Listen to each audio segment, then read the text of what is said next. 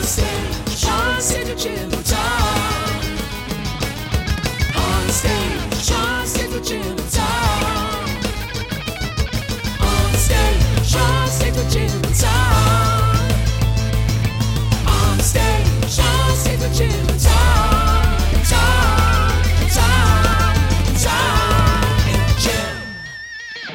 Tonight, we welcome Gabe Katz to the stage of the Phoenix Theater. Gabe is widely considered to be one of Sonoma County's best drummers and has been a force in the music scene here for over 15 years. Tonight, we'll look back on the person he's become in that time, what is important to him now, and what comes next. Please welcome to the program, Gabe Katz. Welcome. Thank you.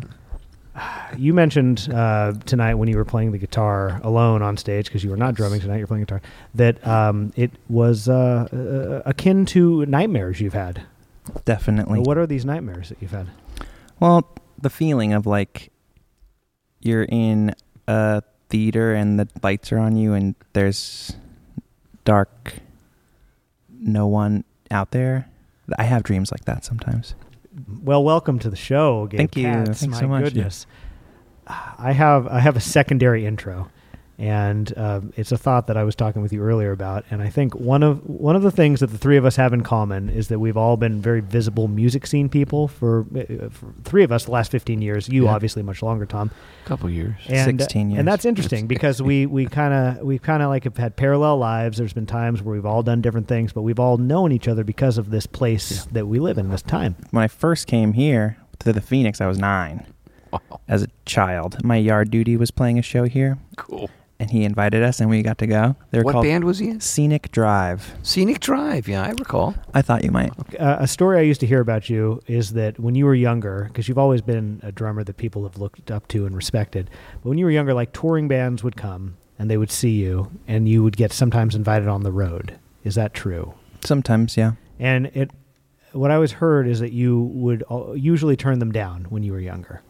Yeah, totally. Yeah. And I feel like that that little anecdote about you, I feel like really sums you up in a good way, because it feels like you were not into it for the, the fame and the fortune necessarily at that time. You, you were into the camaraderie of uh, the, the the friends that you had and the bands that you were in, and also the like the autonomy of like this is my project and I want to I want to do that, or I believe in the people that I'm playing with as opposed to playing with strangers.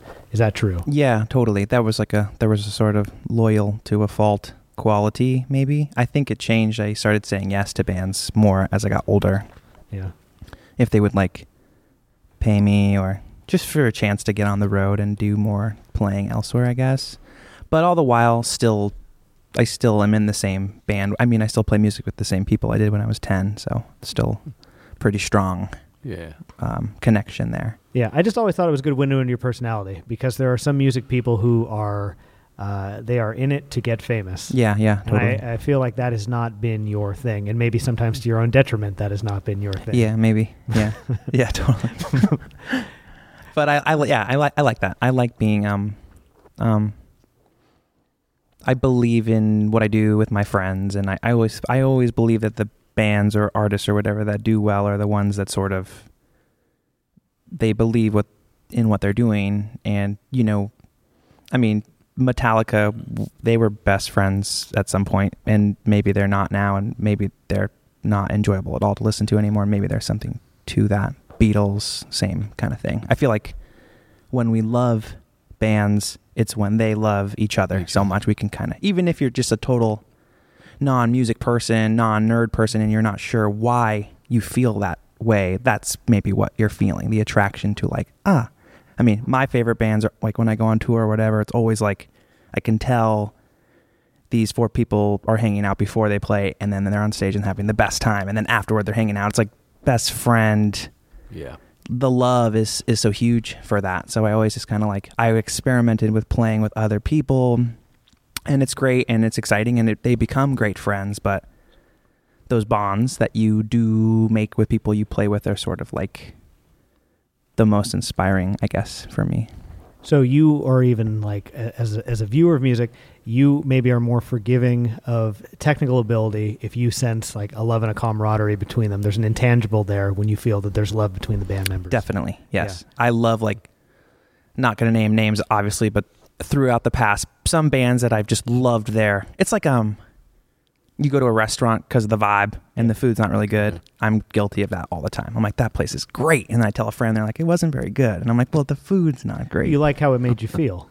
Yeah, like the, the- the people are great. yeah, the energy Yeah. is great. Or, you know, like, so there's some bands that are like that where it's just like, they're not technically incredible, but there's a powerful um, emanating force of love or something. You are an interesting enigma in this way because you are a talented musician. Thank and you, are uh, uh, taste wise, I think that you probably would say you have kind of like specific tastes in music, but you're not like a snob. You know what I mean? Like you can enjoy like stuff that some people would look at as like not good because you find things to like about it. Yeah, and maybe that's a. I'm getting better at that as I get older. I feel like in my 20s, it, I was just very much a snob. Maybe Yeah. even like proud of being a snob as far as like, that sucks. Yeah, when you're 20s, your tastes were better, and you just generally were better than all the normies. it just kind yeah, and now you've realized you've gotten older, exactly, that exactly. you're actually not. Yeah, we just deteriorate, and so does my my taste. Is probably who who can trust it at this point. Yeah, but I um. Yeah, I, I try to be op- more open minded. Maybe that gets easier as you get older or something. I don't know if that's true. Maybe. Well, that's uh, okay. And then, then okay, here's a question for you, Gabe. The the teenager in Coma Lilies is the person that I met, and now here we are, 2019. Gabe Katz, 34 years old. How do you feel those two are different? Um. Because some people radically change, Yeah. and other people it's more subtle, and they're uh, they're pretty much the same. And I, I wonder how you feel about yourself. Yeah, that's a great question. I um I know I'm different. I think in a lot of ways I am the same as far as like my motivations and what's important to me as far as playing music with my friends and all that kind of basic maybe not to other people basic, but to me basic stuff. Um but more forgiving of crappy bands obviously for one, but um um More forgiving of yourself. maybe more forgiving of myself, maybe. More forgiving of others too. Yeah, I mean, definitely. this is something I, I've I've I've always respected about you. You can see, and I won't name examples, but like we we've had conversations over the years about like okay, generally society believes like this person over here is a bad person, yeah. but you have always I think tried to be like there's a reason this person is the way that they are, and I'm not defending them, but it's like you know this person had bad stuff happen to them that made them this way. Yeah. And I just feel like that's always been a priority of yours. Yeah, I think so. I I mean I and I work on that. I talk about that a lot like it's having compassion for people that have done people are you come into the world perhaps in a situation or a environment or whatever and it's you plus the environment. It's like the fish and the water. We uh, affect our environment and our environment affects us. It's kind of like a there's not one or the other, I guess. So I do try to be, you know, I try not to um, judge people too harshly for making mistakes, I guess. And also, I try to let them change. You know, when someone does something horrible, they're not that horrible thing. Maybe they. Uh, I try to look at them as a sort of changing, growing thing instead of like a permanent shit stain on the planet or something. I don't really feel like people deserve that necessarily. Maybe there's exceptions to this, but I try to at least give people the benefit of the doubt or something if I can. I don't know. You think that's a family thing? Yeah. You think that's a not not a social thing? You think that you you you got that from family teaching? I think so. I had like a um um I had like an uncle that was a pretty bad drug addict and a bad, you know, he had a hard time in life and um we I never remember thinking of him as a bad guy. I remember there being kind of like a it's sad that he does bad stuff or like it's sad that he is having a hard time. It's not like this is a bad guy. So it was just sort of like for me it was like, "Oh, that's my uncle. I love him." and um, what he did and what he was going through was separate from who he was. I feel like, and if, in my family, I think there's sort of a strong sort of we can show the worst of ourselves to each other and we'll still love each other, and that's kind of what family is to us, or something, or at least that's what I interpreted. Well, I mean, in its best form, absolutely. Yeah. Yeah. And with friendship, it's the same thing. And I feel like if any everyone, I mean, I don't want to tell everyone what to do, but if in myself I can apply that to relationships of any kind, they it tends to work out a little bit better. Yeah, we don't tend to ask questions like this on here, but I feel like I know you well enough that I can. Okay. Um, well, it's family related, and it's not bad at all. It's just that it's this is like fucking psychoanalysis 101, and I try to I try to put enough skins on this to where it doesn't seem like I'm doing that. but, That's okay. But I, I But see- he's coming out tonight. I'm well, yeah. this show has been great for me coming out a number of ways, but um, it's cool. Uh, it's my therapy too. I feel like something that all three of us have is uh, kind of like, and maybe I'm wrong on this, but kind of like similar styles of mother. And I think, and I say that because all three of us uh, live lives that are they're both like forward facing. Sometimes we like do things where people are like, "Get this like fucking showboat out of here." You know, uh, we have this desire to be in front of people. We have this desire to be social. We have we are very much, uh, you know, uh, I, I think we all three value like being ourselves. Yeah. I don't think that the three of us have a desire to conform, and actually, I think we actively push against that. And I Yeah. f- I feel like you only get to, or there's a lot of different ways to come to it, but I feel like something we all have in common is is like mothers that were very, very, very supportive in that. Yeah, to make it easy to to grow and find yourself I and, and never feel really comfortable to thought try. about that for mm. myself because I, you know, my mom and I, who I love very much, there's been some complications here and there, and sometimes you get frustrated, especially as you're growing up. But eh, then you think like, well, gosh, I mean, if a person shows you unconditional love and you are you have Yeah. the freedom to like be the Yes. fullest version of your person that you possibly can be, seems like they did their job the absolute best Yeah. way they should Yeah. have. For sure. Do you guys feel that way about Oh, your yeah. moms as well? Yeah, absolutely. I had I had a safe environment uh, through her to be an experiment who with who I was. Absolutely, and and boy, unconditionally. Yeah.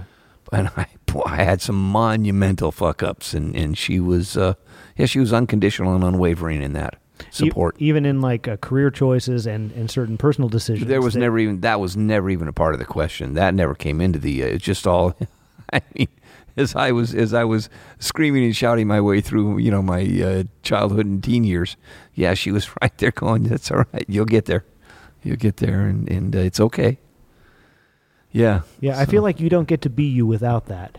Yeah. You know, I mean, you you are one of the more radically unconforming adults that I know, and you can look at it just from what you do here at the Phoenix. Yeah. You know what I mean? Mo- most people are very confused by the Phoenix. Yes.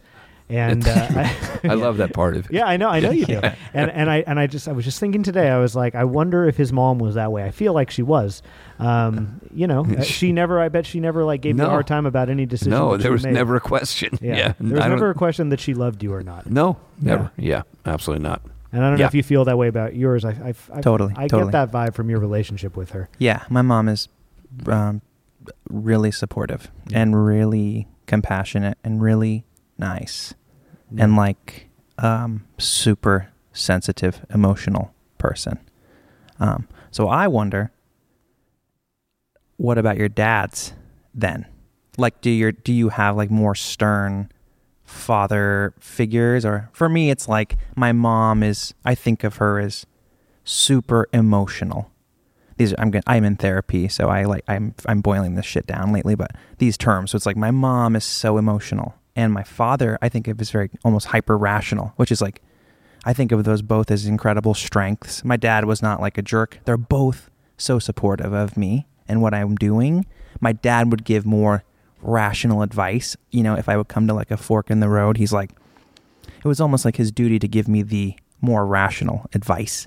And there was almost an understanding, an unspoken understanding of me being like, that is good advice. And I'm probably not going to take it. And he'd still be so proud of whatever way I went. So it's not like they were opposites in support, but my dad offered more. He's just a super amazingly rational person. My mom's not totally irrational or anything, but they just offered those um, different points of view, I guess. And um, I think they both inform. I feel like I'm sort of right in the middle of like that. I think naturally maybe I'm more emotional like my mother, but I'm so inspired by my father's rational brain because he's I know he's also a very emotional, sensitive human being too, and we're so connected on such a emotional plane, but I'm just blown away by his ability to sort of navigate emotional situations with rational thought. So I try. I'm trying to do that more in life, but it's still, but you know, still honoring the sensitive, emotional drive I have. It's, I'm working on it. Yeah, and to answer your question, I, I, I don't know. It's a little more complicated on my end with that. Um, I only I leapt to the mothers not because of any disrespect to the fathers or any commentary on the Sure. fathers. I just I look at the the the uh, unconditional, nurturing, emotional love of of my mother, uh, and I and I saw similarities in yours. Sure, totally. Um, yeah, I, I don't know. I don't know. I think they I think they both have been largely supportive. I mean, there's no there's no question in that. I don't know how you feel about your dad. I, I- feel like a little.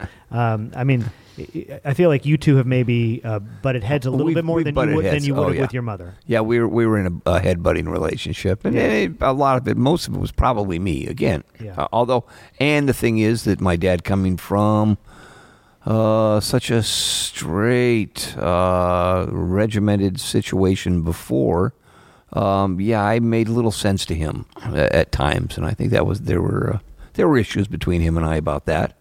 Um, but looking at, uh, I wanted to be able to pull off his public persona because he had, he was great at that.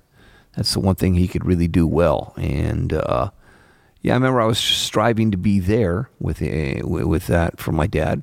I, finally, I didn't quite get. Uh, I just was never sensible enough. But he did a flip uh, after I'd been at the theater for a while and realized that uh, wow, this is you're not going to make any money with this thing, are you? No, probably not. but you're doing something. It was this total flip. I think uh, by the time I'd hit uh, maybe 40 or so, he he and I were beginning to understand. I I always understood his way of doing business, but he was beginning to understand that there was sense to the nonsense, and uh, that really started to get easier between the two of us about that time. And so you examining this stuff in therapy then has helped you kind of understand why you are the way you are and like try to like work within those confines and uh, you know, you're still you. Yeah. you can just help navigate the emotions you feel and like what you show to the world and all that. Yeah, it's, for me, going to therapy has been the like best thing ever. I love it. I go to therapy right over there. Yeah, it's like the last year. And so even in the past, if someone said to me like, "You should go to therapy," I'd be like, "Fuck you!" Like that's you don't say that. That's to me that was like something's wrong with you, and you need to fix it. And so I never went.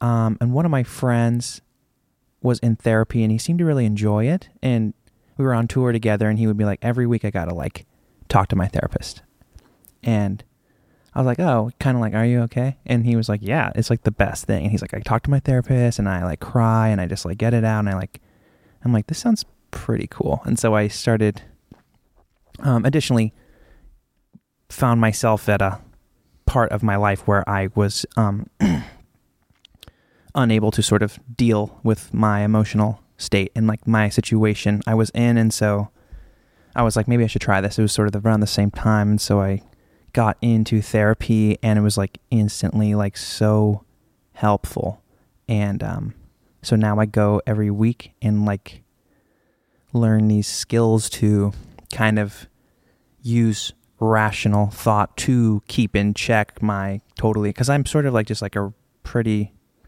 purely emotional creature. I'm so sensitive and so um sensitive is probably the best way to put it. And um I think I attribute that sensitivity to a lot of my success as far as art and creativity and um, being able to let people in and that sort of thing. But also, I let people in sometimes and it doesn't feel good or something. And I, I have, n- I had no concept of boundaries at all until I started going to therapy and they kind of taught me about that. And I was like, oh, that's like a, I can protect myself while being vulnerable, which I didn't, I thought it was just sort of like a, on off switch situation. So now I'm kind of learning this like spectrum of uh, just sort of men, uh, emotional awareness, I guess, that I can like use to know when a situation that I'm in that is emotional, closer to the negative side of the spectrum is, you know, um, I think historically speaking, every time there was a confrontation of any kind that I was in, it was my fault 100% of the time. That's what I thought and that's what I would really feel. And so like any tension that someone else was offering, I would just take it on. And it feel it felt better to me to see someone else feel better. And I would just take their tension and I would just like store it. And then I'm 33 and I have all the stored tension and I have no like tools to unpack it. So I was carrying it around and I, I was really um disassociating and very like not really here. If you were talking to me, I would sort of just like be elsewhere. And it was really I was really not present with the people that I love and I was really starting to notice it. It was like finally getting to the point where I was actually um, getting in the way of me living a kind of healthy life. Um, so learning tools to do that has helped me so much. And so now I kind of feel myself like more present and sort of more, um, I can listen to people and like hear them. And I'm, I'm still able to maybe help people feel better, but I, I don't necessarily take tension that doesn't belong to me. You know what I'm saying? Like if you're like, Gabe, fuck you, you did this shit. I can say, did I do this shit? And then I can say like, I can still see my responsibility. I know I'm still part of this equation. If I wasn't here, maybe this shit wouldn't be happening, but there's no way this is all my fault. If it's Jim plus Gabe, it's got to be part Jim too. So I can at least, in that way, instead of, there's almost sort of like a dark narcissism in taking on all the responsibility for something. I'm really taking away from you how you feel, and it doesn't involve you. And it's like I'm like, I don't have time to take into consideration how Jim feels in this situation. So now I can kind of do that better. I'm, I'm still working on it, obviously, but and obviously this is a hypothetical. I think we're cool. I think we're fine. Yeah, cool, great. Yeah, and I, I think also you have the ability to uh, not to, I, I, you or you, and uh, but I just when I hear you say that, I feel like you you can um, you can still do what you would do before, which is like diffuse a situation by being like, hey, you know what, it's okay, but you can also now sort that in your mind and be like. Eh, I mean, it's really their fault, but I'm going to write it off and not take it personally. Because sometimes that's what the situation calls for. Yeah, totally. Sometimes, and also just being able to be like, not just say that. Yeah. This is your fault, actually. You know what I mean? Like I, I don't need that. the verbal, just so you know, I, you know, like you did this. I, the, Yeah, yeah. And I maybe maybe we're never sure who's at fault, and maybe it doesn't matter It- mostly. And ultimately, nothing really matters. Oh, thank you but for we saying all, that. But we all think that it does, and uh, I don't know. Maybe they will get to that eventually in the therapy. Uh, it it doesn't matter. It doesn't matter. It really doesn't matter. Uh, but we all think everything matters so much. I'm so glad you're bringing this up. This is huge. Yeah, I I do feel that nothing really matters, not in an apathetic way, but just in a it's all good. Well, in like the way that you you can be driving with some people, and like let's say your passenger, your friend's driving, and g- uh, guy flips off your friend who's driving. There are some friends who will get so mad in that moment. And my uh, counter would be, how do you not just laugh at this? Yeah. you know, because who cares what that person in the car just did? And I, I, I, it's a dumb example I'm giving, but I feel like so much conflict in life centers around that sort of thing. Yeah. It's like who who cares that this person is like looking at you the wrong way? Uh, but obviously, this is stuff you know, like you say, you were carrying stuff you didn't know you were carrying for ten or fifteen years, Mhm. and that's going to affect how you respond to the world around you. Absolutely. And I feel like though that's a good example like um of a, a trigger. You know, some people um for me maybe a good example is I'm a very um accident prone person. I stub my toe a lot or I'll I live in a very small house too, so I'm constantly kind of stubbing my knee or whatever and my girlfriend and I laugh about it and it is very funny, but it's like a multiple times a day I am stubbing my toe. And so Does she have the same problem? no. No, she doesn't. Um, she's much more graceful. So I'm maybe last year I would be like stub my toe, and my reaction would be like, "Fuck! I hate this couch that I stubbed my toe on," and I didn't. it seems silly now, but it's really not the couch's fault that I stubbed my toe on. Well. I, I see. I, I would be the guy to disagree with Okay, that. that, I should. Well, I got rid of my couch. Actually, you should know. See? I Okay. didn't have room for a couch, so. But um, that frustration. That's I guess maybe I had just some unchecked emotions of anger or whatever that were kind of coming out when anytime they could get a chance to kind of leak out because I'm not a very angry person and I don't have a good relationship with anger.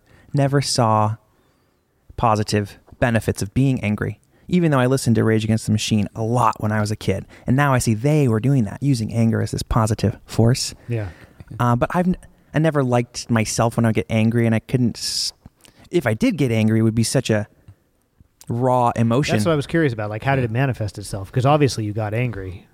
yeah, I mean, if I was pushed, Yeah. and I have been at certain times pushed to this place of anger, and then it's just sort of. I mean, because I'm such a sensitive person, it it doesn't linger in the strength. I'm going to change something now. Anger. It's more just like uh, it. It morphs to a pathetic, sad s- Yeah. state uh, of being like a mopey sad anger. Yeah, maybe, or I'll just be like "Ah," uh, belligerent cussing or whatever shape it took. I did not like it, and I could see myself from the inside, kind of unable to stop it. I mean, not like I had anger issues, but just like this isn't helping. And when that would happen, afterward, I'd be like, I don't like that, and I didn't help. Um, now I'm learning the, that you can kind of like focus your anger and make positive change, which is still like something pretty crazy. So I'm still like I'm trying to get in touch with my anger. Even I don't really feel that angry right now. I feel pretty good, but um, I know now that if it comes up, it's not so bad, and I can kind of like access it. But before, when I was stubbing my toe, it would just like come out in this little burst of like fuck my couch, and um, all the while, Tom, even though yes, on one hand, fuck the couch, but on the other hand, why am I so angry? uh, Like when the guy flips you off. Okay, what's interesting to me though is you're focusing on the couch. Is it better or worse? And who has use for these terms, right? Nothing matters. Right, right. It's all relative. But Yeah. is it better or worse to be like mad at yourself? You know what I mean? And have you ever experienced that when when uh, your accidents happen? You're like, Absolutely. you fucking idiot. You fucking moron. Is that better or worse? I don't know. And then thirdly, i what if you're just mad at the situation? you know, you're you're not Yeah. mad at the couch. You're not mad at you. You're just mad at the situation that ended up with you kicking the couch. Yeah, I've been, I've definitely, definitely been like mad at myself too. You know, that goes back to the blaming myself for everything piece, I guess. But, um, and certainly the situation, I think I'm getting better at seeing the situation. Yeah. It is, it's a shitty situation when one stubs their toe on the couch. It's nobody's fault, really. Yeah. But I think the, the, I know the point you're making is, that, point is that- is that there's this overwhelming amount of anger in you or, or emotion in you Yeah. that, that like is like trying to get out and then something happens and then oh this is kind of weird that I'm feeling so much at this kind of dumb thing. Right. And Yeah. that if you're if that's the only time your emotions can sneak out, there's not a lot of time that you're giving it to be like, what is this emotion? Because you're obviously it's like that's just Pain. pain from Yeah. toe jamming or whatever. But maybe if I had my uh, emotions just a little more in check, or just giving myself time to uh, unpack some of that uh, suppressed r- rage or sadness or whatever, when I stub my toe, it's just like, ah, I stubbed my toe. Ow. You could just say, ow. I feel like if you say, ow, that's pain.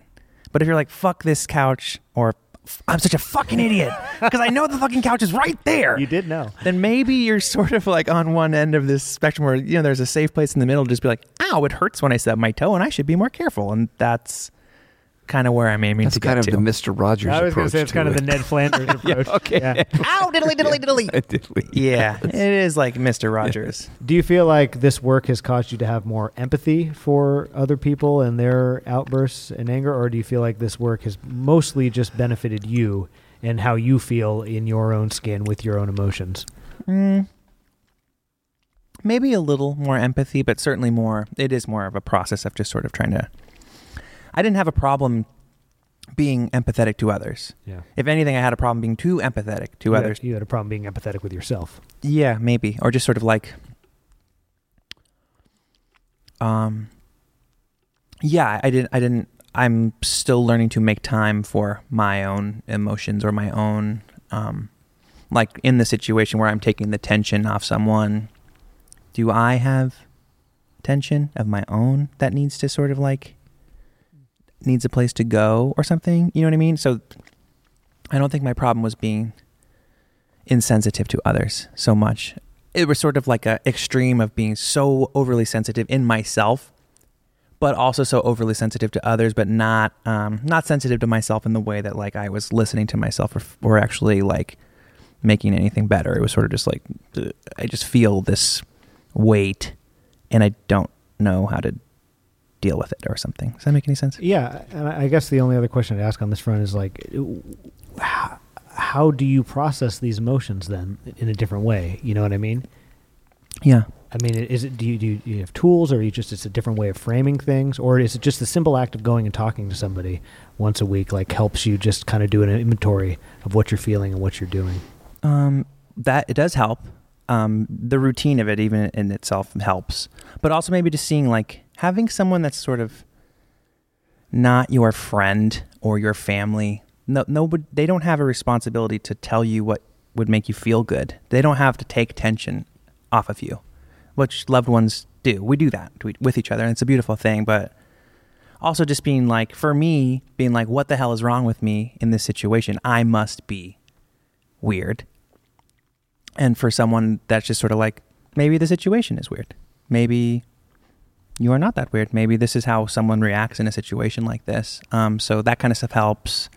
Um, yeah, I, I, guess I, I don't fully know how to answer the question, but um, well, I guess what it leads to then is like you've been uh, in a relationship now with someone that's changed your life a lot, mm-hmm. Melinda and I and I think in becoming like more forgiving of yourself through this process, it's probably also helped you coexist with someone. Would you agree with that? Yeah, absolutely. Yeah. Yeah, and before I was with Melinda, I was very much by myself for years, and I thought that was just sort of be, gonna be my permanent state of being, and so maybe got to the point where I didn't have to learn these skills because I wasn't really affecting anyone too closely. And then maybe like getting together with someone so closely and seeing how we affect each other and seeing how I affected this person and being like, wow, I would really like to not bring my negative shit here. And like when trouble would come up of some kind,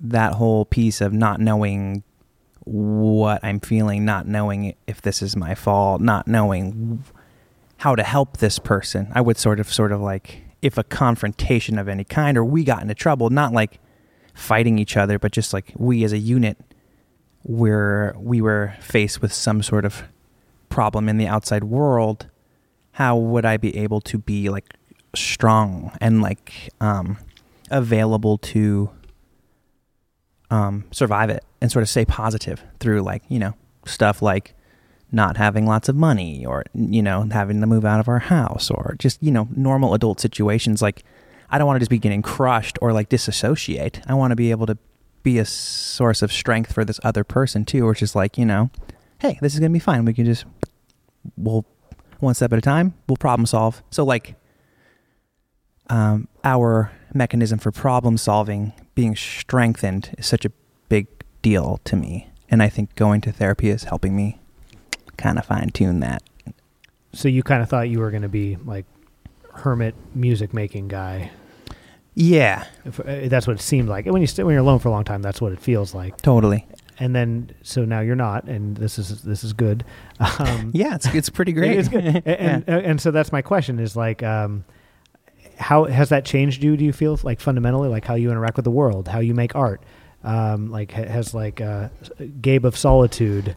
Uh, does he differ greatly from now uh, partnered Gabe?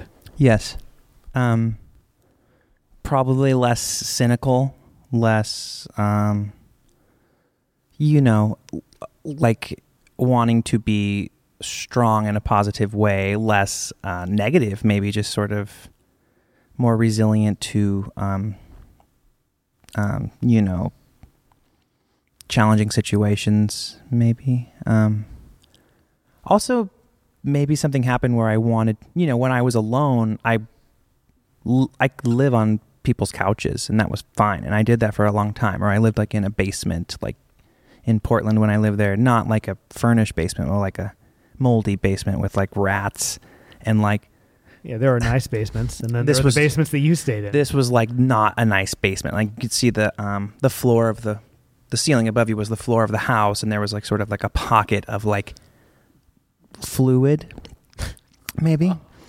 Um, and I lived there with a friend in the basement. What was the fluid? We never we joked about poking it with a stick or something, but we just didn't ever want to do that. Who knows? It could have been like a rotting a raccoon or whatever. But the point I'm making is, I that was fine for like a single person. but like once I kind of like coupled with another human being, perhaps my standards of healthy living got a little bit higher. Like I want to help take care of this person and I want to provide a safe environment for this other person and for myself. So it was almost like taking care of myself became a little bit more important.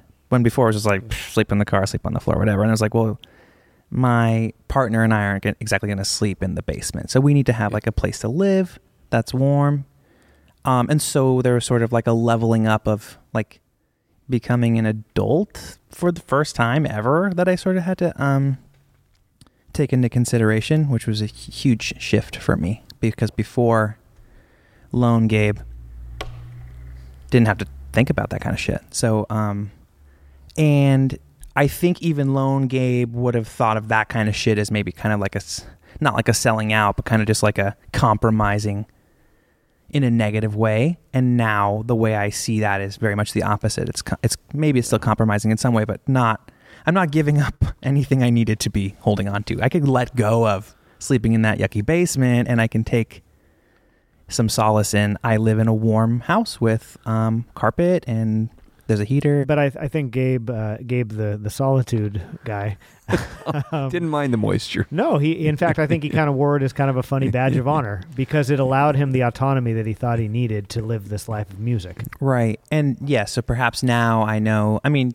my partner is super supportive and I can still tour. I can still be creative. I can still being with someone else is not sacrificing those things. If I mean if you have a healthy relationship. So it's like I mean, and the other part of that is that I don't actually want to be on tour all year. I'd like to have, I'd like to sleep and rest. And there is some sort of, maybe that's something about getting older too, which is just like craving stillness and quiet. When, when I was younger, I didn't want to stand still even for a second.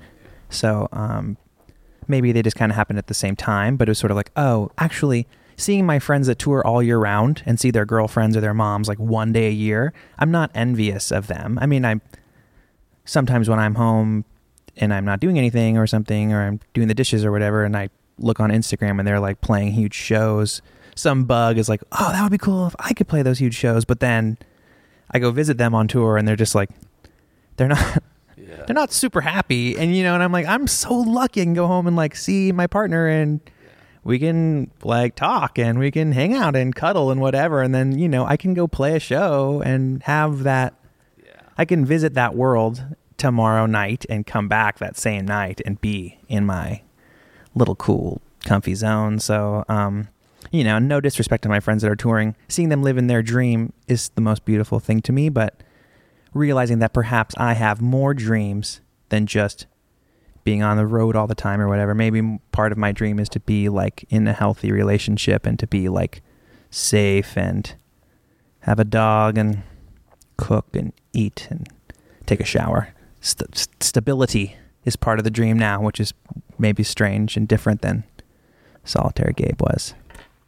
Yeah, Cookie. This, this has been like the, uh, the like the season of on stage, the 2019 year, where like all all the past guests find love and like some amount of peace inside themselves, um, and it's it's really interesting to watch because like part of the like the drive for fame, fortune, success, talent, whatever, uh, whatever drives a person to live this sort of life is is interesting, and you needed it to like become as good as you are at the stuff that you play.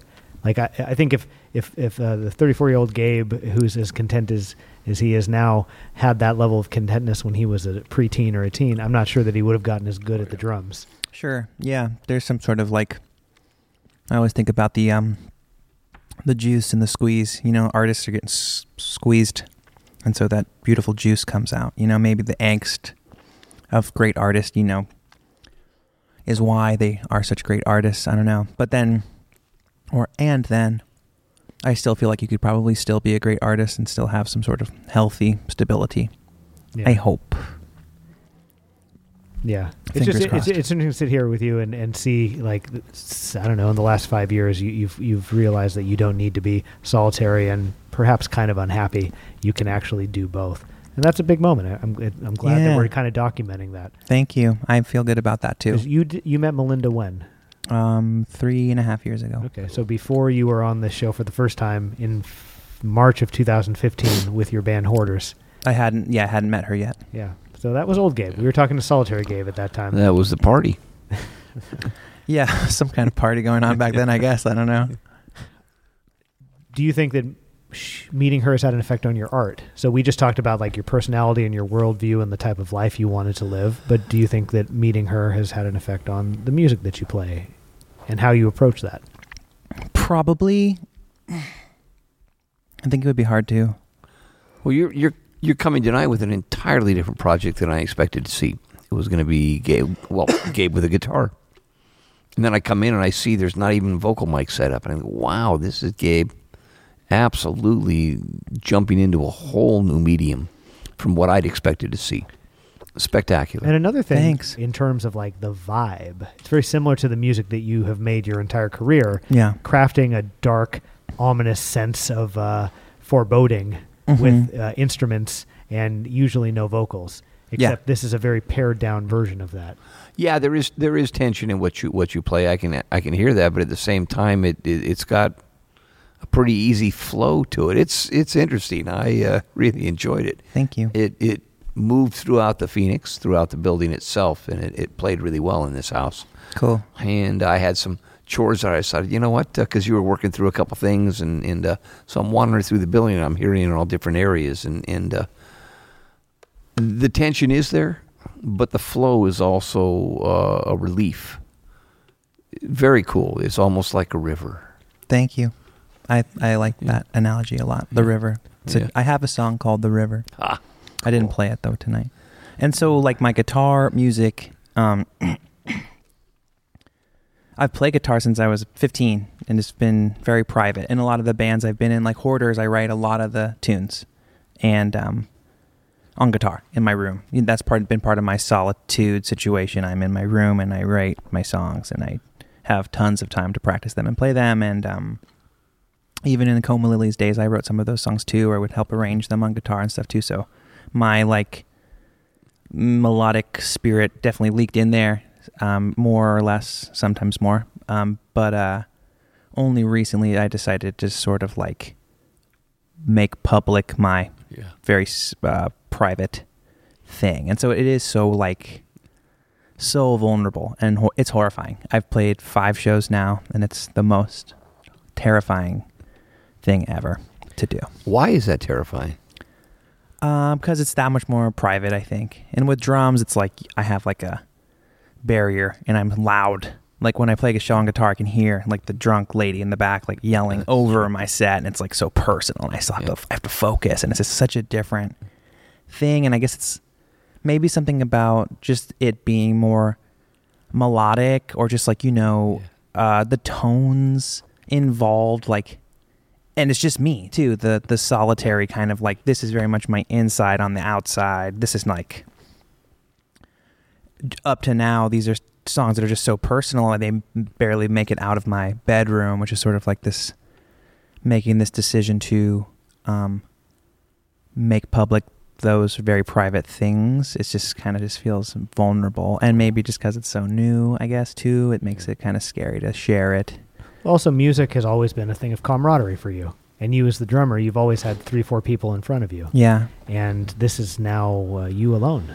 totally Do you feel like you channel like the fears and anxieties you have into these songs, and is that why they're so personal? absolutely Because that's what I feel when I hear it. I I don't know what you're feeling. Uh, you know, it's it's you. You know, and maybe that maybe you want to share it, maybe you don't. But it's like uh, you listen to these songs, and it's just like, oh, it feels like there's a dark undercurrent here. Yeah, yeah, and they're all definitely like, um, maybe more intentional, uh, me processing specific, um, specific emotions or just specific feelings or specific situations. Definitely, and I'm get, maybe getting more fluent in it, being able to sort of like, all right, I know how to play it now. I can kind of like let it come out. These, I've always been able to process these emotions expressing them without any sort of cognitive understanding of what I'm expressing. And now I'm kind of learning to sort of like, oh, I'm deliberately, ex- I'm communicating specifically what I'm feeling. And I think just having an understanding of that makes it that much more vulnerable. It's not like I mean, obviously to the listener, it's abstract as it can be. It's up to interpretation. But for me, it's not abstract anymore. It's very much like this song's about uh, this specific thing. So um, the first song I play, am I going to play? Whatever, I don't know that. Anyway, the first song I played, is I call it's called the um, the limits of my control, and that's very much about me like seeing all this stuff in my life that I cannot control and just trying to accept it and just be okay with it and find sort of a peace within that. Um, I think they're all sort of about that kind of like here's the big heavy emotion and here's me trying to just accept what I can do. I can take responsibility for it and I can try my hardest to sort of navigate it, but in it's kind of in the vein of nothing really matters. To a certain extent, I can't really control any of this stuff. And so just kind of seeing my limits and being okay with it is a big part of my process, I guess, with some of these tunes. And the second one I um, played is was the last song I wrote before I met Melinda, and it's called "Making the Best of Being Alone Forever." And so, it's sort of like, okay, I'm gonna be alone forever, and I can just be like a bummer, but that's dumb, and that's a waste of life, and I'm just gonna like, I was almost, almost, um, almost okay with it. I was sort of like, I can still be a happy person, and I think looking back, maybe I I know for a fact I'm a lot happier now, but still, like, it was still important for me to be like face myself and sort of spend time by myself and sort of get to know myself and accept myself as a person. I'm not such a bad guy to be around, so I just had to kind of like hang out with myself. And so I wrote that tune as sort of like a ditty of like, I'm just me on the deck and I'm just chilling and doodling, and that's not such a bad thing. So yeah, and then um, yeah. So the songs are sort of you, I mean, you can do the other two, and I, I, I find it very interesting, and, I, and it, it resonates with me too. okay. And I also love how this stuff always seems to work. You write that song. What was that last song called? Making the best of being alone forever. It just seems like that is just always how it works. You had come to peace with it. You were like, "This is going to be my reality," and you're like, "All right, well, this is the reality." So this here's the song, and then of course, Yeah, next and thing you know, you meet her. walks Melinda like a week later. Yeah, Yeah. so that was cool. And um, Always how it works. yeah, it's weird. And the other one, Stop looking and it will find you, essentially. yeah, Yeah. totally. Um, the third tune is called Bummer Peak, which is a place near um, Lake Sonoma, which I just thought was a great name. Yeah. And um, and so I Seems like a name that you would like. I loved I loved it. And um, I don't know. I, I mean, I guess that song's just sort of a variation on the same theme, just sort of uh, riding the wave of change, I guess. And then um, the last one I played is called "God Wants Me to Be a Time Warrior," and that's just from a movie called Waxwork 2. It's like a bad horror movie, and um, I just thought again that was a really cool title and just dealing with um, I'm not even fully conscious of what that song is processing, but it's a lot. It's got a lot of notes and it's very hard to play and I hate playing it, but I need to play it. So I do and um, I wrote it for hoarders and hopefully we'll play it and I just haven't fully uh, I'm not I'm not sure exactly what it's about yet, but I'm I think I'll figure it out. Yeah, someday. Yeah. When when Hoarders comes back on, you can fill us in on it. Yeah, but it, it's yeah, it's but it's still sort of like at least I know a little bit of what it's about. It is sort of like who I am and what I'm doing and that relationship with am I supposed to be doing what I'm doing or am I supposed to be doing something else? Like coming to terms with maybe I'm just a person that makes music and that makes me happy and maybe that's okay. Do you find yourself asking that question less as you get older? No. No, no. not the answer I would have expected. Yeah, no, I don't think so. I, I mean, maybe more. I feel like when I was younger, it was just sort of like I've always known.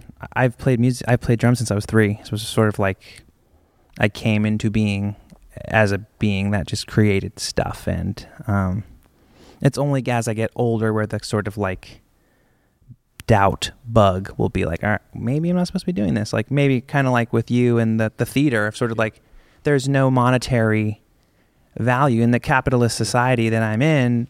What I'm doing has almost zero value. I mean, if I go home with two dollars after a show, it's not exactly success. But to me, playing to those two people Yeah. really deeply actually feels like a success. And so, sort of like having to battle the sort of like doubt bug and just sort of.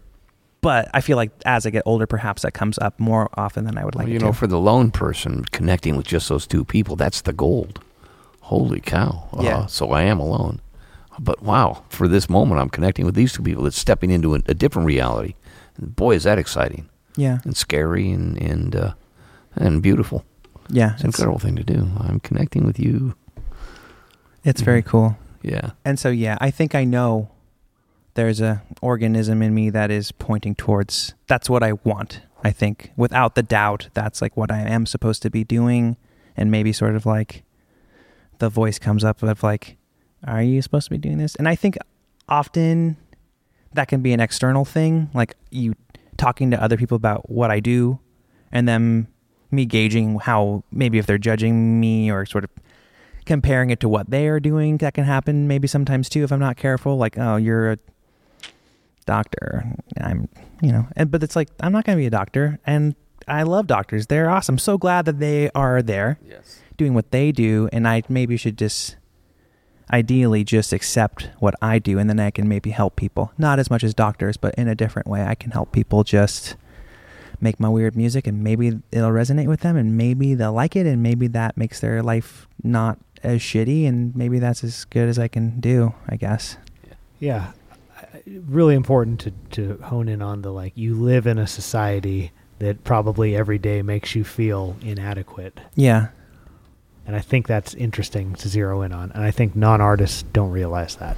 Totally. Yeah, And that's part of like what I want to do too, maybe like with the uh, booking bands and booking shows and sort of like um, illuminating the fact that what artists and musicians do is actually super important for the success of society as a whole. I mean, without artists kind of digesting what's going on around us and spitting it out in a digestible way for other people, I feel like society is bland and boring and sort of like the fact that we don't make money, I know troubles all artists, and except for maybe the ones that are making money. But I, I have so many friends that I consider to be the most like brilliant minds, and they don't know how they're going to make their rent, and it's like it's an imbalance. And again, I'm not like gonna, I can't change that maybe, but it's still just I still like to to let those people know that I see them and that I do very much value what they do and what they do matters to me and I think it matters to a lot of people and it is kind of unfair that they can't make ends meet or whatever doing what they're supposed to be doing but that's just kind of our situation we have to we have to navigate through I guess. yeah. Also, you've never wanted to be a doctor, so those True. like those days where you start to think like, oh, should I do something different?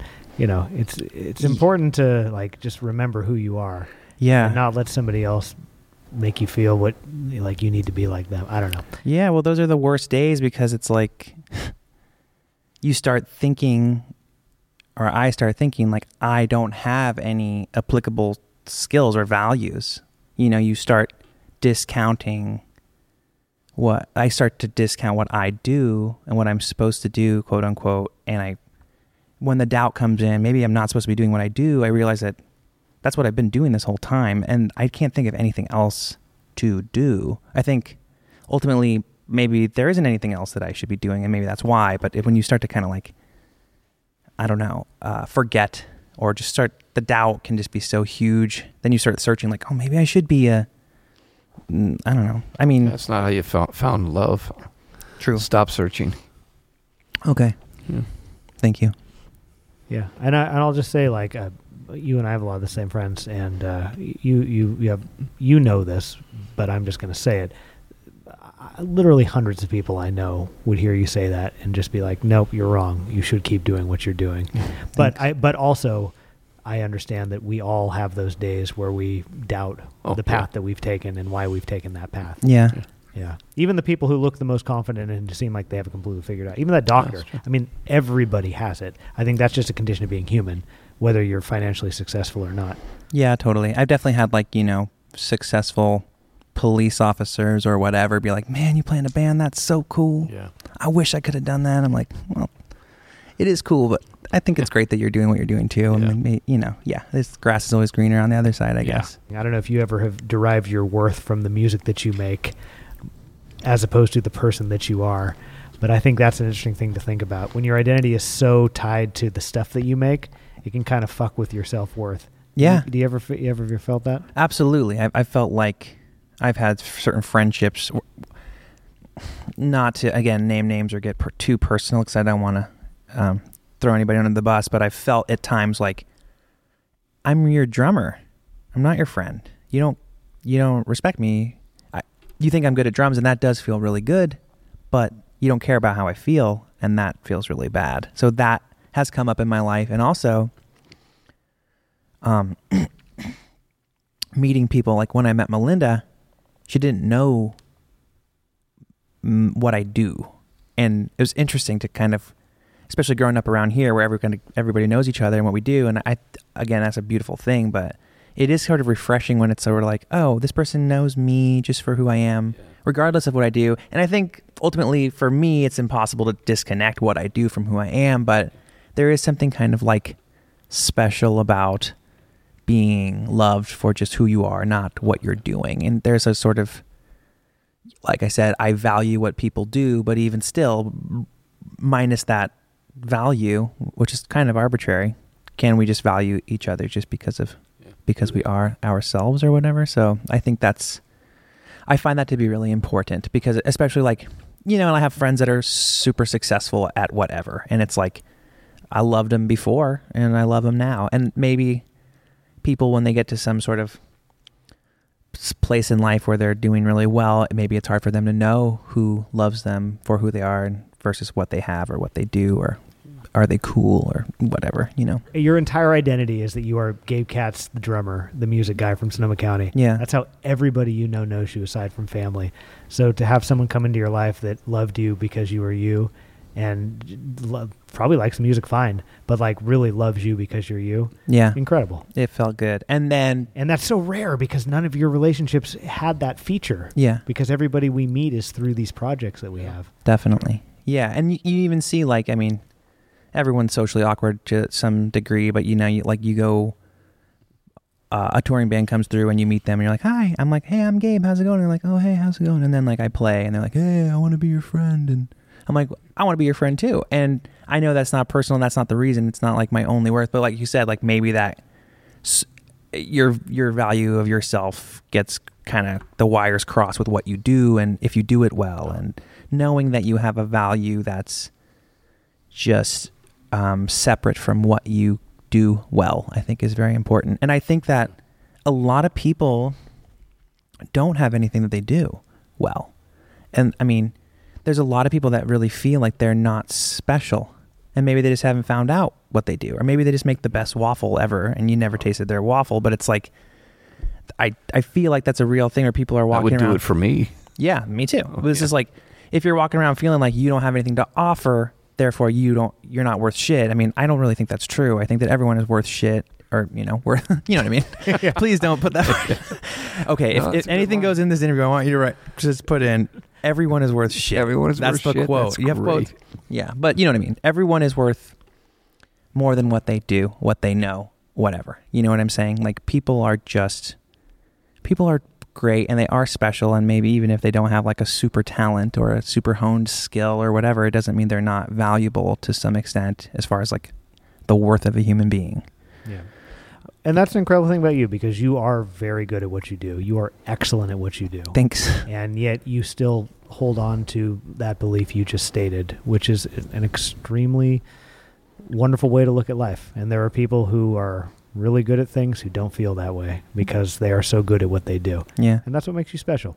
I mean, there's a lot you. of stuff that makes you special, but I'm just going to say this. Um, all three of us have seen each other kind of change and morph from afar over the last 15 years, sometimes up close, sometimes from afar. And it's just really special for Tom and I to sit here with you in 2019 and document where you're at right Yeah. now in this time, in this moment. So thank you for doing that. And thank you for being willing Yeah. to kind of step outside the usual comfort zone behind the drum set and share the music that you haven't shared with a lot of people. Thank you Yeah, so much absolutely. i really appreciate it love you guys you guys are great Love you too. And in just a moment, we get to see a collection of solo work by Gabe Katz. Thanks Gabe again, cats Gabe. will flow. thank you